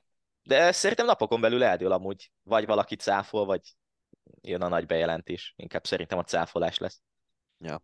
Ami lesz. De folytassuk focival, mm, és itt talán azzal a témával, ami, amiről lehet, hogy beszélgettünk, vagy beszélhettünk volna eddig is, lehet, hogy már részben valamelyik adásban érintettük. A magyar válogatott kapcsán ugyebár a szerbek ellen játszunk 14. október 14-én, és ugye már elindult a jegyértékesítés, három óra alatt elkeltek a jegyek, és eléggé nagy sajtóvisszhangot kapott most mindenhol Facebookon, trollfoci által, stb. sok helyen a sajtóban a jegyüzéreknek a szerepe, mert hogy állítólag az MLS katasztrofális jegyvásárlási rendszerének, ami most, ha jól láttam, vagy ha jól néztem valamelyik posztból, akkor hetedik vagy nyolcadik alkalommal jött elő az utóbbi években, Szóval lehetőséget kaptak arra a jegyőzírek, hogy több jegyet vegyenek, mint eredetileg vettek volna, és így valami egészen extra, meg horror árakon 100 ezer forint fölött árulnak jegyeket a szervek elleni meccsre, és még mindig nem sikerült kiszűrni azt, hogy ez minden meccsen, vagy minden meccs előtt jól működjön, ráadásul pont egy ilyen fontos elviselejtező előtt omlott össze megint ez a dolog. Az összeomlás részét azt azt szerintem azért meg kéne oldani, bár én azt hiszem, hogy Magyarországon de nem, ez nem csak Magyarországon probléma, tehát amennyire tudom, a Amerikában is vannak olyan koncertek, ahova percek, percek alatt eladják a jegyeket, és akkor um, sorban állási rendszere van a jegyértékesítő honlapnak, és vagy működik, vagy nem, meg ilyenek. Nekem például a, tavaly volt ilyen, hogy regisztráltam direkt a Red Hot Chili Peppers-re, hogy a, az első hullámban tudjak jegyet venni, és nem küldték ki a kódot, és akkor végül egy ismerősöm megírta, miután a Facebookon reklamáltam. Aha. Um, ami nagyon vicces, valami olyasmi volt a kód, hogy RHCP BP 2023, vagy ilyen. Nem, nem nagyon bonyolult, vagy 2022 pontosabban. Na mindegy, ez most csak egy mellékszál. Szóval ez a része, az egy dolog. Nekem őszintén szólva, nincsen olyan nagyon nagy bajom a jegyüzérekkel. Persze az a része a dolognak az kicseszés az emberekkel, hogy, hogy mondjuk felvásárolnak jegyüzérek nagy számban jegyeket, és akkor nagyon drágán árulják, de igazából, hogyha én mondjuk vennék jegyet, vennék, mit tudom én, négy jegyet, 5000 forint per darabért, most mondom valamit, és kínálna érte valaki 50 ezret, akkor, akkor nem biztos, hogy nem adnám el. Hát igen, igen. És, és az, az, az, az az érdekes szerintem ebben az egészben, hogy a magyar válogatott meccsei azok ilyen szintre jutottak, hogy van ember, aki hajlandó érte kifizetni 50-100 ezer forintot, hogy elmenjen egy magyar szerbre. Szerintem ez a nagyon érdekes, mert hát ugye Marosi Gergővel szoktunk nosztalgiázni, amikor a, nem tudom, Málta ellen 2500 néző volt a Népstadionban, EB-s elejtezőn, meg ilyenek. Nagyon, nagyon durva, hogy a magyar válogatottnak a népszerűsége ez hova fölment itt az elmúlt 8 évben nagyjából. Igen, és én azon gondolkoztam, hogy egyrészt így is ház lesz nyilván, valószínűleg, tehát hiába írják azt sokan, hogy, hogy a jegyüzéreknek az horror áron kínált jegyeit nem veszik meg az emberek, mert valahogy mégis ház lesz, vagy teltház közeli. Ez, ez, ez egyébként ez, ez nagyon egyszerű matek, hogy vagy valaki megveszi, vagy a jegyüzér lejjebb megy az árral, és azért már valaki megveszi. Igen. Ez, ez szerintem nagyon egyszerű a jegyüzér, vagy a jegyüzér maga bemegy a végén, és megnézi a meccset, és akkor megint nincs. Tehát szerintem ez nagyon ritkán okoz üres helyeket egy ilyen történet. Persze. A másik dolog meg az, hogy itt uh, teljesen egyetértek veled abban, hogy itt nem a jegyüzért kell hibáztatni, hanem azt a rendszert kéne valahogy megoldhatóbbá tenni, amelyik egyáltalán lehetőséget kínál arra, hogy egy, egy ember, vagy egy-egy társaság, mert nyilván vannak, akik összefognak, jegyüzérként is vesznek, mint amilyen 20 20-szor x jegyet, Szóval, hogy ezt valahogy ki lehet küszöbölni, nem tudom, hogy hogy lehet neki küszöbölni, egyáltalán ez ki kell, vagy ki lehet. Valahogy biztos, de nem tudom. Ja. Nagyon Szerintem ez nem, ez nem egy ilyen, ez nem egy magyaros probléma, úgymond ezzel, ezzel a dologgal mindenhol előfordulnak problémák. Jó Igen. kérdés, hogy nálunk ez tömegesebben, mint máshol, de de tényleg szerintem örüljünk annak, hogy a válogatott ennyire népszerű. E, e, és a, tudod, mi a durva az egészben? Most belegondoltam, hogy ugye a 16-os EB-re a selejtező sorozat az úgy kezdődött, hogy kikaptunk az északírektől, ugye, egy nóra itthon, Pintér Attillával. Igen. Hogy onnan a, a 2023-ban már nem két óra alatt elfogynak a jegyek a, az MLS honlapján a 68 ezeres puskásba, mert akkor még a grupamában játszottuk a hazai válogatott meccseket. Odáig jutottunk el, hogy egy háromszor akkor a stadiont is megtölt simán a válogatott pillanatok alatt, és valószínűleg még barátságos meccseken is folyamatos teltházak vannak. Igen, igen, igen. Ez, ez a kemény. Csehek ellen is teltház volt. Nagyon komoly, igen. Nem tudom, hogy mi lesz majd ennek a következménye. Lehet, hogy kell építeni egy nagyobb stadiont? Ne talántán? Hát szerintem, ha kell építeni egy nagyobb stadiont, lesz rá jelentkező, és állami forrás is. Nyilvánvaló. Tudod, az a, az a legenda, hogy a Camp Nou-t azt Kubala miatt kellett megépíteni, mert az akkor azt hiszem 60 valahány ezres volt a, az előző Barca stadion, a Les Corts, és, és annyian kíváncsiak voltak annak a csapatnak a meccseire, hogy, hogy akkor kellett megépíteni a Camp Nou-t. Igen. Hát lehet, hogy tudom én, Szoboszlai miatt kell megépíteni majd a következő nagy puskás És akkor Szobosz, Szoboszlainak lesz szobra a stadion előtt. Aha, De Kubalának a Camp Nou előtt van. Igen. Hát lehet, hogy az egész válogatottnak lesz szobra, ki tudja. Csak ne legyen, olyan, ne, ne legyen olyan csúnya, mint a Cristiano Ronaldo szobrok néhány Azért évvel ezelőtt, amiket csináltak. Amilyen szép szobrokat Magyarországon terveznek manapság. Ja. Ágaskodó, csoda szarvas, meg ilyenek. Bizony, bizony, bizony. Ö, hát nem biztos, hogy a Fradi női kézilabda csapata most, vagy a szurkolók most szobrot emelnek. Albertsen? Albertsennek. De Arra hogy... kevés, kevés pénzt tennék, hogy Albertsennek egyszer szobra lesz a Fradi csarnok előtt. De nem, hogy szobra lehet, hogy állása sem nagyon lesz lassacskán, mert hogy múlt héten arról beszéltünk, másodszor felhozva a témát már, hogy nagyon nagy gázban van a Fradi, aztán most jött egy súlyos vereség, mert ez talán lehet, hogy jó, bár gólszámban nem súlyosabb, mint az első kettő, de a továbbjutás szempontjából ez már jóval súlyosabb, ugye 8 gól hát egy, idegenben. Nem 6 lett? Nem 32-24? Nekem, Nekem az rém... rémlik. Tök mindegy. mindegy. De 10 volt közte, tehát ugye ez egy, megint egy mínusz 10-es meccs volt, most függetlenül attól, hogy a vége az pontosan mennyi lett. Szerintem a, a Jubjana erősebb jóval. És ezt már lehetett látni amúgy a szezon előtt is, hogy a Jubjanának a kerete azért az most más, mint az elmúlt években. Ugye tele van ö, montenegrói válogatottakkal, akik hogy-hogy nem Draganagic hívó szavára megérkeztek. Szóval ez egy, ez egy erős csapat. Nem véletlenül kezdtek háromból hárommal. Dimitriev, a, a, aki a, az egyik úgymond légiós, hogyha a szlovénokat és a montenegróiakat mind hazai játékosoknak vesszük, ő egy fantasztikusan jó játékos szerintem, és, és tényleg, tehát egy háromból három győzelem, és 30-as gólkülönbség így áll a Jubjana, úgyhogy nem a Jubjanával lesz harcban a Fradi a továbbjutásért, hanem úgy néz ki, hogy a Metzel meg a Rapiddal, és ilyen szempontból a Metz elleni hazai zakó az nagyon nem néz ki jól. Hát figyelj, nem tudom, hogy meddig tart itt a türelem, és abban is biztos vagyok, hogy lenne egy pár ilyen idézőjelben önjelölt messiás, aki megérkezne szívesen erre a kis padra. Igen. Uh, igazad volt egyébként, hogy 26 lett a vége. Ezzel kapcsolatban még azt akartam mondani, hogy még csak az eredménynél maradjunk, hogy Simon Petra volt a második legeredményesebb a Fradi szempontjából a meccsen, aki 5 gólt dobott. Miközben ugye arról beszéltünk az első két meccs után is, hogy amíg mondjuk Lekics mögött Simon Petra a második opció, aki még rutintalannak számít, közben meg ő az egyik legeredményesebb ebből a csapatból. Öm, figyelj, szerintem nem láttam végig ezt a meccset, csak olyan részleteket belőle. Amit láttam, ott Simon Petra nagyon jól játszott, és, és igazából, ha ő be tud jönni és lendületet adni a csapatnak, akkor lehet, hogy gyakrabban kell bejönnie és lendületet adni a csapatnak. Azért egy junior VB MVP az nyilván nem egy felnőtt szint, de azért az egy olyan teljesítmény, ami kvázi felnőtt szinthez a létező legközelebbi utánpótlás korosztály. Nem tudom, meg kell nézni, hogy hogyha nagyobb feladatokat kap, akkor mi lesz belőle.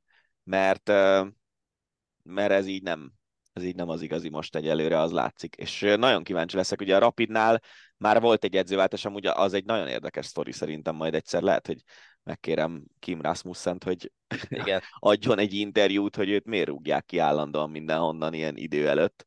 Amúgy az önjelölt szó kapcsán sok komment volt az utóbbi napokban, hogy Rasmussen érkezhetne akár a Fradihoz. Bár sokan nem szeretik itthon, de Én nagyon szeretem őt. én is, én is nagyon szeretem, kifejezetten sajnáltam, amikor menesztették a válogatottól, stb. Igen. Ne, ne- nem tudom, tehát tényleg. Én azt mondom, hogy, hogy hagyni kéne Albertsen dolgozni. Minden héten ezt fogom mondani valószínűleg, de lehet, hogy ez egy annyira ilyen, mint amikor bele akarsz erőszakolni egy nem tudom, négyzet formájú kockát a kör formájú lyukba. Lehet, hogy ez egy ilyen történet a Fradival és Albertsennel. lassan lehet, hogy azon kéne, vagy nem, nem az, hogy lassan, de lehet, hogy azon is el lehetne gondolkozni, hogy ez a Fradi vajon csak magyar edzővel működik, és miért. Tehát, hogy ugye Albertsen az első külföldi edző, hogy Na jó, de ez az, hogy ez a minta, ez azért elég kicsi most. hát igen, tehát hogy ez, ebből nem tudsz mit leszűrni. Majd minden jön Rasmussen, és innen is kirúgják kilenc hónap után, és akkor azt lehet mondani, hogy hát igen, megpróbáltuk a Dán vonalat, de nem Igen. működött. Lehet, hogy a Rapid elleni német meccs, András. ja, ami né- német András vagy vissza eleket a kispadra. Ö, lehet, hogy a Rapid elleni hétvégi meccs azért eldönt sok mindent. Hát igen, a továbbjutás szempontjából azért nem néznek ki jól egy újabb nagy zakó, mert az, az gyakorlatilag azt jelenti, hogy akkor a Fradi ki fog esni. Igen. Ha csak Ö. nem, nem fordul meg valami, és kezd el nagyon komoly bravúrokat aratni. Ugye hosszú ez a csoportkör, tehát ugye 14 meccsből hárman vagyunk túl, de nem látszik az, hogy hol jönnek majd a továbbjutáshoz szükséges pontok. Mm, Talán majd a következő adásban beszéljünk bővebben a Szegedről, a Veszprémről, a Győrről, a Debrecenről. A Debrecen ugye kikapott a Bitikheimtől. Hát Um, az sem meglepő. Szerintem sem. Mint ahogy szerintem a Szeged Kíli veresége sem, a Veszprém hazai győzelme sem. Um, Az Eto is uh, viszonylag jól játszott, úgyhogy, úgyhogy uh, szerintem a többi az papírforma nagyjából. Igen. ugye kézi csapatokat tekintve. Ha már edzőváltás, akkor mindenképpen térjünk ki egy picit a, a Fehérvár foci csapatának, férfi foci csapatának helyzetére, hiszen Juhász Roland sportigazgató angolosan távozott, vagy nem is olyan angolosan, és állítólag Bártus Grözselák helyét lassacskán átveti egy magyar vezetőedző. E, Egészen extra meccs volt a Zete elleni, megnéztem a, a végét a vasárnapi bajnokinak, de hát botrányos, amit, amit csinál ez a csapat. És nem tudom, hogy egy sportigazgatóváltás az megoldja a dolgokat, vagy egyáltalán ki jön a Vidihez, vagy ki jöhet, vagy ki lehet a megmentő. 3-3. Aha. Ráadásul úgy, hogy Senko Zsombor, aki a Juventusból igazolt haza, két óriási potyagolt hozott össze. Ö, Volt egy fiola kiállítás, ami nem nagyon volt jogos, de hát mindegy, tehát az a lényeg, hogy ez a Vidi ezzel a kerettel sokkal-sokkal előrébb kéne, hogy álljon, és nem tudom, hogy Grözselák kirúgása egyáltalán kirúgja ki, vagy kirúghatja ki Grözselákot sportigazgató hiányában, az mondjuk megoldást jelente. Szerintem lépjünk túl a vidin. Legyen, legyen az, hogy addig, amíg valami érdekes nem történik a vidivel, azon kívül, hogy szar, Hát ja, addig, addig nem, ne is beszélj. foglalkozzunk velük. Hanem Ja. majd, hogyha valami olyan történik, mit, valami izgalmas újítás, Hát bajnok, bajnok itt nyer szerte, szerte, vagy szélnek eresztik a külföldieket, és visszamennek az MV2-vel, Val- valami izgalmas, addig ne, ne foglalkozunk velük, mert csak hétről hétre szenvedés. Igen, Beszélni is róluk, meg, meg egy, az ő szenvedéseiket látni is. igen. Ugráljunk egy picit a témákban, mert hogy uh, különböző sportágokban történtek érdekes dolgok. Például a női maratonon uh, történt egy uh, egészen komoly futás a hétvégén, méghozzá, Berlinben mindjárt, igen, mindjárt mondom az időt, csak azt tudod, hogy 2.11, Tudod, hogy Valami. szerettem a számokat. Uh, Asefának 2.11.53 egészen pontosan az új világcsúcs, hogy egy etióp futónőről beszélünk, és két és fél perccel uh, verte az előző világcsúcsot. Ez egy nagyon-nagyon komoly világcsúcs, ráadásul Berlinben nagyon régen futottak világcsúcsot. az előző az a Redcliffe féle volt, vagy azt már megdöntötték? Az, uh, azt már megdöntötték, és ez a 2.14, mm, azt meg nem mondom, hogy mikori volt, kérlek szépen, Kozgely 2019, tehát az egy négy évvel ezelőtti 2.14.04 volt, És, És az ezt hova meg- valósi? Ö, Kenyai Kozgely. Nem, a világcsúcsot hol futotta? Ja, Chicagóban. Chicago. Aha. Mert a berlini, én úgy emlékszem, hogy az az egyik legkönnyebb pálya, nem? Igen, de nagyon rég futottak szerintem a... Fú, lehet, hogy pont, pont Radcliffe volt az eddigi utolsó, aki, aki Berlinben futott világcsúcsot. Mármint a nők közül, nem? 2001 uh, Takashi Naoko 2.19.46. Az, az volt, volt a legutóbbi, legutóbbi női világcsúcs Berlinben. Úgyhogy... Uh-huh. Na mindegy, hát függetlenül attól, hogy hol futotta meg mit, azért ez nem néz ki rosszul. De nagyon komoly. 2.11-es maraton nőknél. És akkor jöttek azok a kommentek, hogy ez jobb, mint a magyar férfi csúcs. Hát, igen.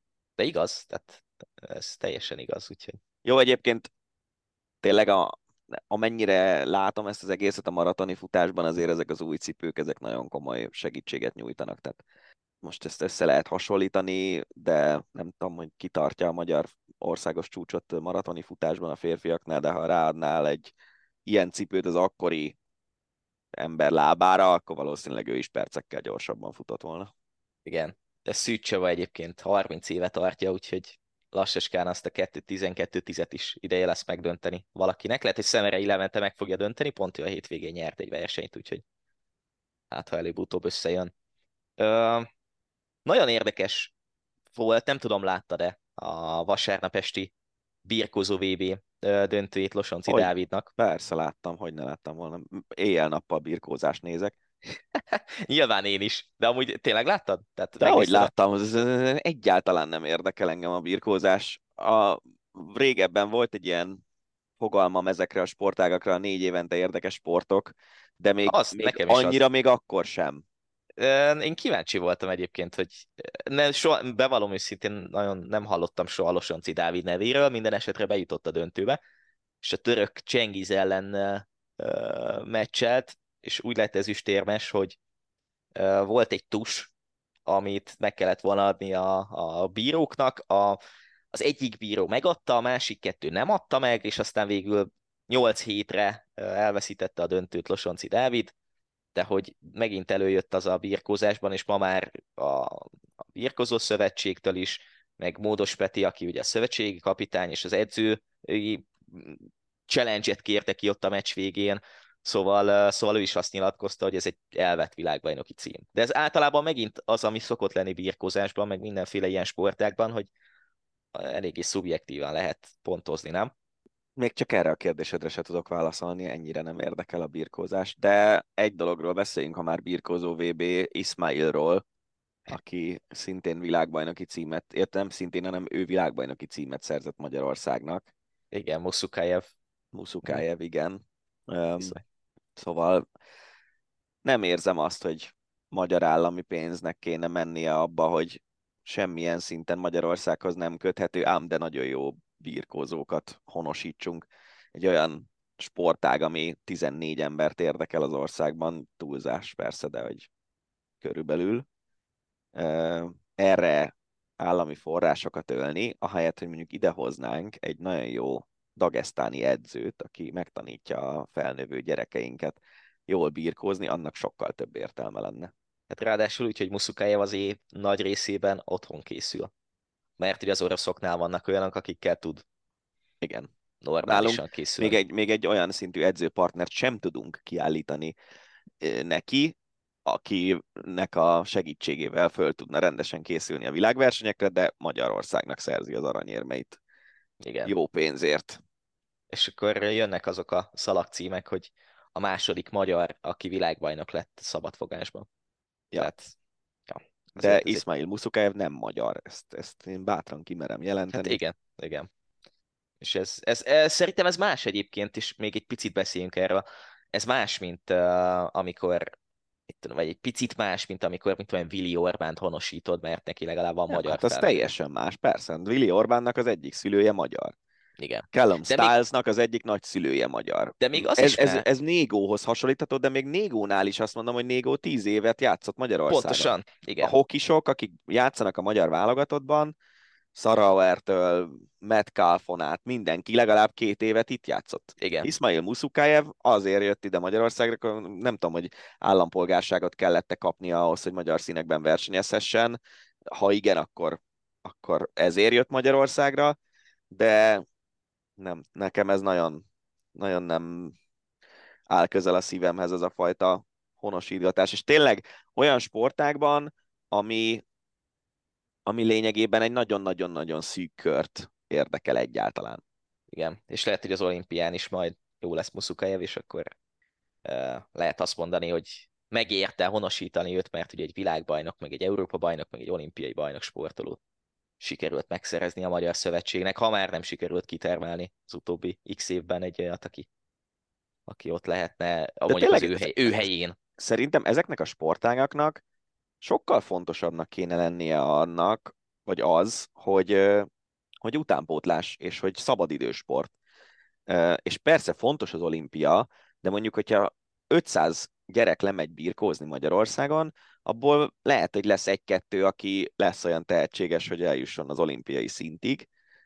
A maradék 498 vagy 9 az maximum szabadidősportként fog birkózni, és én nem tudom elképzelni azt, hogy van egy gyerek, tök mindegy hol Magyarországon, és meghallja, hogy uh, Ismael Musukayev világbajnok lett szabadfogású birkózásban, hát én holnap lemegyek a legközelebbi birkózóterembe és elkezdem.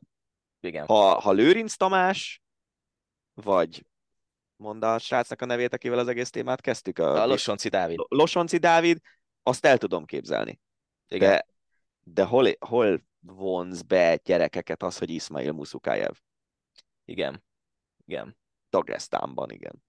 Igen és majd 20 év múlva megint honosíthatunk egy ottani srácot, hogy legyen újabb szabadfogású birkózó aranyérme Magyarországnak. Igen. Nem tudom nagyon. És az a helyzet, hogy, hogy még várható, tehát hogy itt nem arról van szó, hogy most egy valakit honosít. És, és az a helyzet, hogy a sportágat látva meg nagyon sok, ezen a VB-n is nagyon sok uh, honosított orosz sportoló volt különböző európai országok színében is, úgyhogy ezzel, ezzel szerintem nincs is semmi baj. Van egy olyan érzésem például, hogy Franciaországban mondjuk, ha honosítanak dagesztáni sportolót, akkor az nem úgy néz ki, mint itt, hogy, hogy kap papírt, jó pénzt, egyébként semmi köze Magyarországhoz, hanem szerintem akkor az, annak, azt, azt be kell vonni a francia birkózó sportba. Aztán lehet, hogy nincs igazam, de valahogy azt nem látom magam előtt, hogy Franciaországban, vagy lehet, hogy ott pont most igen az olimpia miatt de hogy mondjuk, nem tudom, Spanyolországban vagy, vagy az Egyesült Királyságban azért honosítsanak sportolót, hogy egy abszolút szűk kör által nézett sportákban ö, sikereket érjenek el a nemzetközi szintéren, az, az, az egész egyszerűen nem egy piaci modell, és ott nem olyan sporttámogatási rendszer van, mint itt. Igen.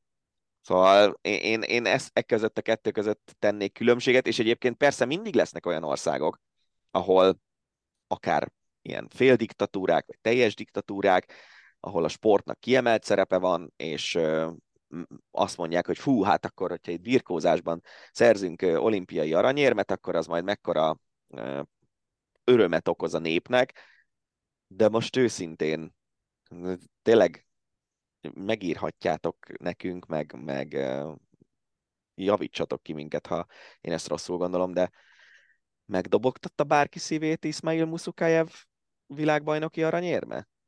És Igen. egyáltalán nem a xenofóbia szól belőlem, mert Igen. tök jó lenne, hogyha, legalábbis szerintem jó lenne, hogyha sokféle kultúrájú ember tudna Magyarországon békében és pro- prosperálva együtt élni, viszont nem látom értelmét annak, hogy Magyarországhoz semmilyen szinten nem kapcsolódó sportolókat állami pénzből fizessünk és honosítgassunk azért, hogy réteg sportágakban sikereket érjenek el.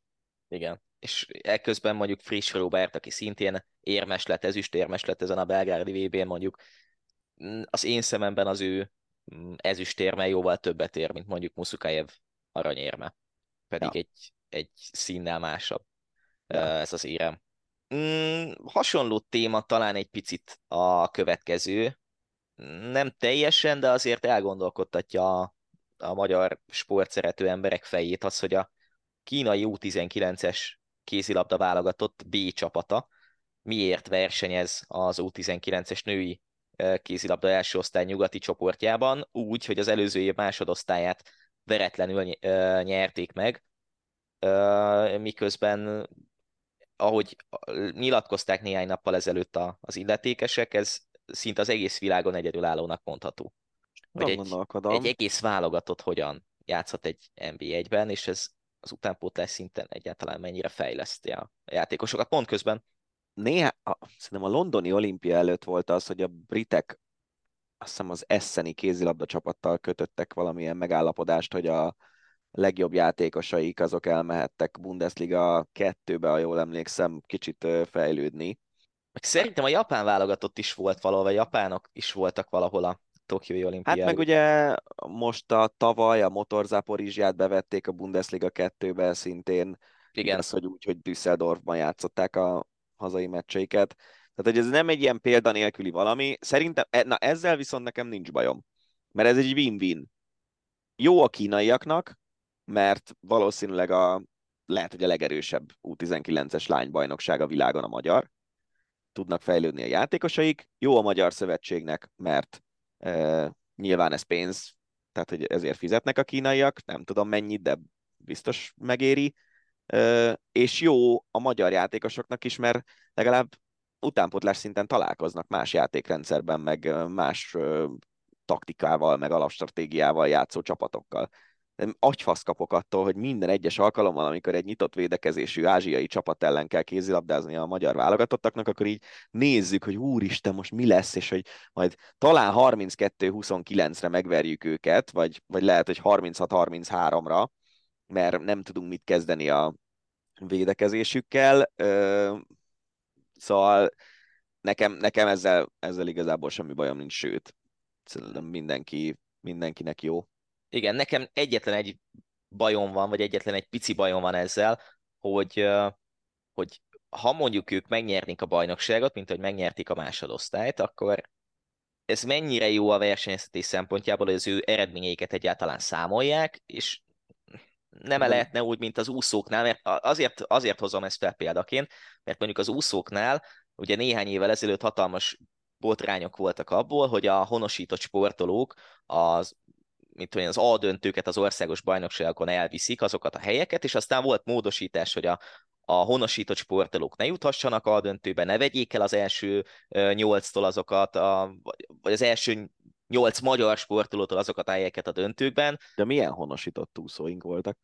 Hát a, úgy értve honosított úszók, hogy a, a, mit tudom, a BVSC zuglóban rengeteg külföldi ja. úszó volt. A, mit tudom én, itt Hódmezővásárhelyen a, a szerb úszók voltak, akik közül sokan nem is beszéltek magyarul, vagy nem is beszélnek magyarul, és ők elvitték a helyeket a, a, az országos bajnoki döntőkben, már utánpótlás szinten is. Szóval, hogy ennek egyfajta, nyilván egy nagyon jó kis együttműködési lehetősége van, de közben meg ott a másik helyzet, hogy akkor ne a kínai U19-es válogatott legyen az NB egy harmadik helyezettje, és akkor a negyedik helyezett meg tudom, nem kap semmit. Hát de most na, ez a rész engem pont nem érdekel egy utánpótlásban. Tehát most tényleg nem mindegy, hogy most ö, lesz egy lány U19-es bronzérmed, vagy tök mindegy milyen érmed, az a lényeg, nem, hogy, hogy ö, élvezd a játékot, és fejlődjél. Igen, csak közben meg nem tudom, tehát a, a magyar gondolkodást, ahogy ismerjük utánpótlás szinten, hogy tényleg az U20-as hát... válogatott érmet kell, hogy szerezzen, pont ebbe illeszkedik, ami, ami a probléma. Tehát... Igen, igen, de szerintem fordítva kell meglovagolni a problémát, és hogyha a kínaiak megelőzik a... De ugye ráadásul nagy ez a bajnokság, hát igen. nem tudom, 16 csapat, vagy valami egész, egész nagy bajnokság ez, ha kínaiak megelőznek 14-et közülük, akkor egészségükre legyen az övék a bronzérem szerintem. Igen, ami még érdekes ezzel a témával kapcsolatban, hogy Susan Elazovic a vezetőedzőjük, aki ugye már bajnokok ligáját nyert kétszer is, nagyon jó kis montenegrói kéz is volt. Tehát európai edzőjük van. Ez, is, hát ez, ez, ez meg a legkevésbé meglepő a fordulat, hát persze. szerintem. Igen, igen, igen. Ha már említettük az úszást, gyorsan beszéljünk egy picit Kenderesi Tamás dopping ügyéről, mert hogy új hírek jelentek meg. Az ügyvédje nyilatkozott a magyar sajtóban, és beadták a fellebbezést a Nemzetközi Sportdöntő Bíróságnál. Nem tudni pontosan azt, hogy Kenderesit hány évre tiltották el, mert hogyha fellebbezést adnak el, akkor nyilván történt egy eltiltás, azért itt lehet tudni áttérben olyanokat, hogy ez akár egy négy éves eltiltás is lehet, vagy lehetett, de hogy azt mondták, hogy nagyon érdekes dolgok vannak itt a, a Magyar Antidoping Szövetség kapcsán is, meg majd ha ennek az ügynek talán egyszer vége lesz, akkor előállnak azokkal, hogy mi történt pontosan Kenderesivel. Az viszont biztosnak tűnik, hogy tök mindegy, hogy most eltiltják-e, vagy, vagy a fellebezést elfogadják, és akkor visszatérhetne. Szóval, hogy olyan szinten áll most az ő mentális, meg testi mm, fejlettsége, hogy ő nem biztos, hogy valaha úszni fog versenyszerűen már. Nem, nem szeretem ezeket az ügyeket, mert a, a, annyira utálom, amikor valami nem transzparens. És, és itt megint ez van, hogy hogy lehet, hogy van négy év eltiltás, lehet, hogy nem, fel, fellebbezünk, ügyvéd szólal meg, Kenderesiről ugye szerintem ez Instagramos fotó, nem, hogy el van hízva a versenysúlyához képest nagyon, ami persze szerintem teljesen érthető, visszatérve oda, hogy hány éves kora óta heti hányat edz, amiről Jakül Viviennel is beszélgettünk. Igen. Szóval nem tudom, nem, nem tudom, miért nem lehet ezeket a dolgokat kicsit transzparensebben kezelni. Igen. Magyar Antidoping csoport honlapján ugye mindig a folyamatban lévő ügyek szerepelnek, és ott még mindig a két úszás ügy az név nélkül a folyamatban még jegyzéssel szerepel. Majd, Igen. hogyha lezárul jog, jogerősen a dolog, akkor de egyébként nem fog kiderülni, tehát lesz egy változata az eseményeknek, amit kenderesék majd hangsúlyozni fognak, és aztán mindenki eldönti, hogy az igaz vagy nem. És ez, ez a másik része, amit nagyon utálok ennek a post-truth világnak, hogy van két narratíva, és lényegében hitből kell eldöntened, hogy te melyiket hiszed el a kettőből. Ahelyett, hogy tudnád azt, hogy mi történt valójában. Igen. Um, siessünk tovább, mert még van egy-két izgalmas téma. Uh, Denis Bunticsról beszéljünk egy-két szót, akit, akit letartóztattak uh, otthon Boszniában, mert hogy most Boszniában él, ugye egy horvát kézilabdásról beszélünk, aki korábban a Pixegednél is volt, és ha jól emlékszem, ott 2019 decemberében küldte előtt a klub is Juan Carlos Pastor, pont abban az időszakban, amikor nagyon nagy gázban volt a, a Szeged, és ott ugye szó volt arról, hogy Pásztort is uh, leválthatják, szóval Bunticsot uh, fegyverbirtoklás és családon belüli erőszakvágyával tartóztatták le, Ugye sokszoros horvát válogatott kézisről beszélünk.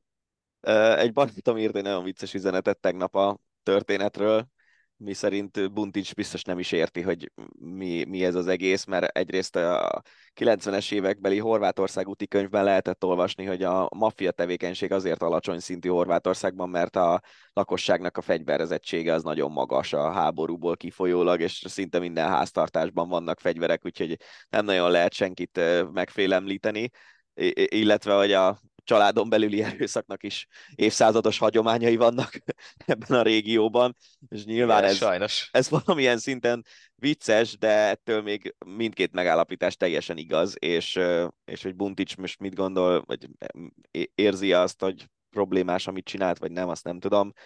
Nyilván ez szörnyű sztori, de, de valószínűleg a, sok ilyen sztori egyike a Balkánon, beleértve a Magyarországot, az Észak-Balkán legszebb országát.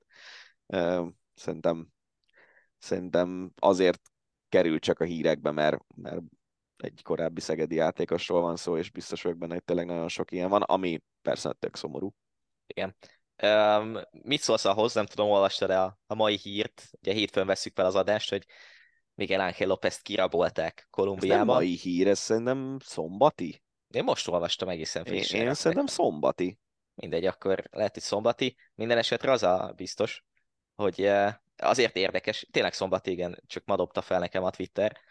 Eh, szóval az az érdekes a történetben, hogy eh, elvitték a telefonját, valamennyi készpénzt, talán 800 ezer kolumbiai pezót, uh-huh három órán át keresztül fogva tartották, és emellett elvitték a Ford uh, kis buszát is, vagy valami, nem tudom, valamilyen. Szerintem ilyen pickup truck lehet, nem? Igen, ilyen... igen, valamilyen pickupját, igen. Szóval kemény.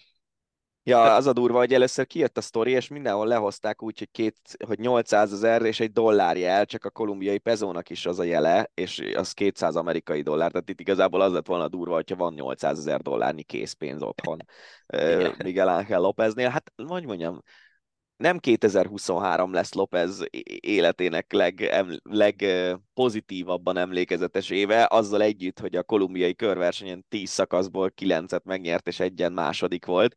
Igen. Kezdődött az év ezzel a Minár doktorféle dopingügyjel, elküldték az Asztanától, és bár azokon a versenyeken, ahol ment, ott nagyon jól ment, de most meg itt évvége felé ez a rablós sztori, ez így keretbe foglalja az évét. Nagyon nem szép. lehetett egyébként egy kellemes dolog, most függetlenül attól, hogy Lópezről mit gondolunk. Hát igen. Élni ezt, hogy az otthonodba betörnek fegyveresek, és kvázi fogva tartanak. Igen. E, azt se lehetett kellemes a Denver Broncosnak, hogy 70-20-ra kaptak ki a Miami Dolphins-tól. Bődületes eredmény. Az nagyon kemény. Nagyon, az nagyon kemény, és ugye az a durva, hogy azt hiszem, hogy egy első, meg egy második körös draft választási jogot adott a Denver a New Orleans Saintsnek, hogy Sean Payton vezetőedzőt szerződtessék, szerződtethessék, és aztán ilyeneket kapnak. Durva. Nagyon komoly, nagyon komoly uh, rekord. 70 pont, ez vélelmetesen sok. Nagyon, nagyon komoly, valamilyen rekord is lett a, ez a 70-20. Egyetemen szokott ilyen Hát nagyjából, nagyjából. Ja. születni. És ugye az adás végén térjünk vissza egy picit kis hazánkba. Luke Humphries 9 nyilasáról beszéljünk egy mondatot. Talán amiatt, mert ugye az MVM domban rendezték meg a, a European Tour tárt sorozat új állomását, Dave Chisnall nyert végül. Humphries a döntőben dobott egy 9 színas, és nagyon-nagyon sokan voltak kint az MVM domban, nagyon-nagyon jó kis verseny volt állítólag, színvonalas mezőnyel, szóval lehet, hogy a, a darts az így végérvényesen helyet talált Magyarországon is, nem? Hát figyelj, szerintem általában azok a, az az irányadó, vagy a, az mutatja meg, hogy egy sportág mennyire lett népszerű, hogy mekkora csaták vannak a tévé közvetítési jogokért, meg, meg hogy a sportágat több csatorna is közvetíti, és ugye a dartsnál ott, ott két csatornán is futnak közvetítések én, én a VB-t azt szoktam nézni, egyéb eseményeket, azt, azokat nem nagyon. VB-nek a hangulata az tökre bejön. Most kínáltak nekem jegyet, ráadásul tök jó helyre, de nem, nem éreztem magamban azt az igényt, hogy én el akarok menni megnézni ezt. Mondjuk így, hogy 9 nyilas volt, így lehet, hogy utólag kicsit bánom, de, de mindegy. Majd december 2-től 10-ig, hogyha adjuk az elhalasztott WDF világbajnokságot, akkor azt nálunk lehet követni, ugye adtuk tavaly a BDO utódjának tartott VB-t, bár ott nagyon kilenc színasok nem nagyon szoktak röpködni, de, nem. de azt majd érdemes. De mondjuk ez olyan dolog, nem, hogy, hogy éppen beletalálhatsz. Hát igen. Nagyon kicsi esély van rá, kisebb, mint a, mint a PDC játékosoknál, ahol szintén nagyon kicsi esély van rá, de, de hát egyszer-egyszer kijöhet a lépés. Hát vele lehet találni, igen. Na de zárjuk a műsort azzal a témával, amit már múlt héten is bele akartam rakni, akartam, hogy beszéljünk róla, de aztán valahogy elmaradt, de ne hagyjuk ki. A Varsány ese karancsolja mérkőzést még szeptember 10-éről, tehát jó két héttel ezelőttről. A Nógrád megyei másodosztály komoly bajnokia volt ez, ahol megérkezett a játékvezetői hármas, a 14-0-0-ás meccsre, majd pedig kétszer 30 percnyi játék után lefújták, mert hogy sietniük kellett a Karancsberény új Buda uh, liga és a Karancslapújtő KS 2 mérkőzésére, úgyhogy 60 percig tartott ez a 90 perces meccs. És ennyi. Vicces a sztori nyilván, de egyébként bárki rosszabbul érezte magát amiatt, hogy ez a meccs nem ment el 90 percig? Uh, igen. Volt, volt tiltakozás? Uh, szeretném felolvasni. Edző, a... edző nyilatkozat jön? Igen, az edző nyilatkozatot. Nagyon-nagyon hosszú. Báránkó Gábor vezetőedző nyilatkozata. Egyébként egy-egy lett a, a mérkőzés. Báránkó Gábor irányítja a Varsány eset csapatát, és csak ezt a két mondatot. Aztán a játékidő. Az ellenfél otthon felejtette az igazolást, ezért csúszott az egész meccskezdés. ezzel abszolút semmi probléma nincs, bárkivel megeshet bármikor, tehát hogy volt állítólag egy ilyen kis csúszás, ami miatt a bíróknak okay. le kellett fújniuk. De hogy lehet az, hogy ez miatt kétszer 30 percet játszanak két csapat, mert a következő mérkőzésre nem érnek oda a játékvezetők? Erre hivatkozva ez kit érdekel? Ki az a pont-pont-pont ember, aki ilyen küldést mer csinálni? Focizott ő valaha? Hogy gondolta ezt? 14 órakor volt nálunk a mérkőzés, Karancsberényben 16 órakor. A verseny kiírás nem kétszer 45 perc? Bődületes, amit megvernek néha csinálni a csapatokkal ezek az emberek. És e, e, még egy mondat, aztán a jegyzőkönyv. Nem valós dolgok voltak benne mérkőzés után az adatbankon, 71. illetve 72. percben cserék, nem is tartott eddig a mérkőzés. Vagy talán tisztára akarta mosni magát Zséri sportás? Hoppá. Tudod, mi a vicces? A budapesti kézilabda bajnokságban már szerintem a tavalyi szezonban biztos, de azon gondolkodom, hogy lehet, hogy már két, hogy ez már a harmadik olyan szezon, amikor az igazolások azok az online rendszerben vannak. És Aha. tök jól működik a dolog, mert megkérjük a játékengedélyt az X játékosnak, ők bekerülnek egy, egy aloldalán a, a rendszernek, amit én elérek, kiválasztom őket, hogy szerepelnek ebben a szezonban a csapatban, és akkor onnantól kezdve minden meccsnek a jegyzőkönyvébe föl tudom őket venni. A, a, azért nem vagyok benne biztos, hogy ez hányadik éve ennek a rendszernek, mert a sportorvosi engedélyek is tavaly már a tavalyi szezon óta, tehát ez a második, a mostani szezon a második, digitálisan össze vannak kötve ezzel a rendszerrel, és a srácoknak, a, meg nekem is a tajszámunk fönn van a rendszerben, elmegyünk sportorvoshoz, a tajszámunk alapján megadja az engedélyt, és onnantól kezdve adhatják ki a játékengedélyt nekünk játékosoknak. Tehát ezek szerint lehet, hogy az MKS az szintekkel az MLS előtt jár, és az MLS-nél még mindig ilyen papíralapú igazolásokkal bohóckodnak, de azért ez nem egy olyan nagyon bonyolult rendszer szerintem ezt digitalizálni, és akkor nincs az, hogy otthon marad. Egyébként nekünk is volt egyszer olyan meccsünk, hogy az egyik, egyik játékos barátnőjének kellett hazarohanni a Cseperről a nyolcadik kerületbe, hogy az igazolásokért az igazolások megérkezzenek meccskezdésig, és pár perces csúszással indult el az egyik meccsünk néhány éve, de, de igen, tehát hogy az MKS-nél már megoldották ezt a problémát, és most már nincs ilyen. Férfi kosárlabda NB1 zöld csoport, még mindig létezik ilyen, úgyhogy nálunk Akkor is az MKS ilyen. egy nagyon modern szövetség. Bizony. Záruljon, záruljon ezzel az adás, eléggé abszurd mondat volt, Dani. Ez zárásnak, úgyhogy lehet, hogy nem gondoltuk volna, hogy valami, valaha is ez a mondat elhangzik.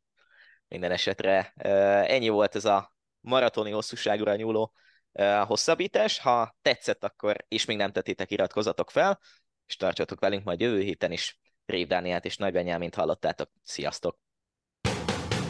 Ez volt a Hosszabbítás, az Eurosport podcastje. A műsor témáiról bővebben is olvashattok honlapunkon az eurosport.hu.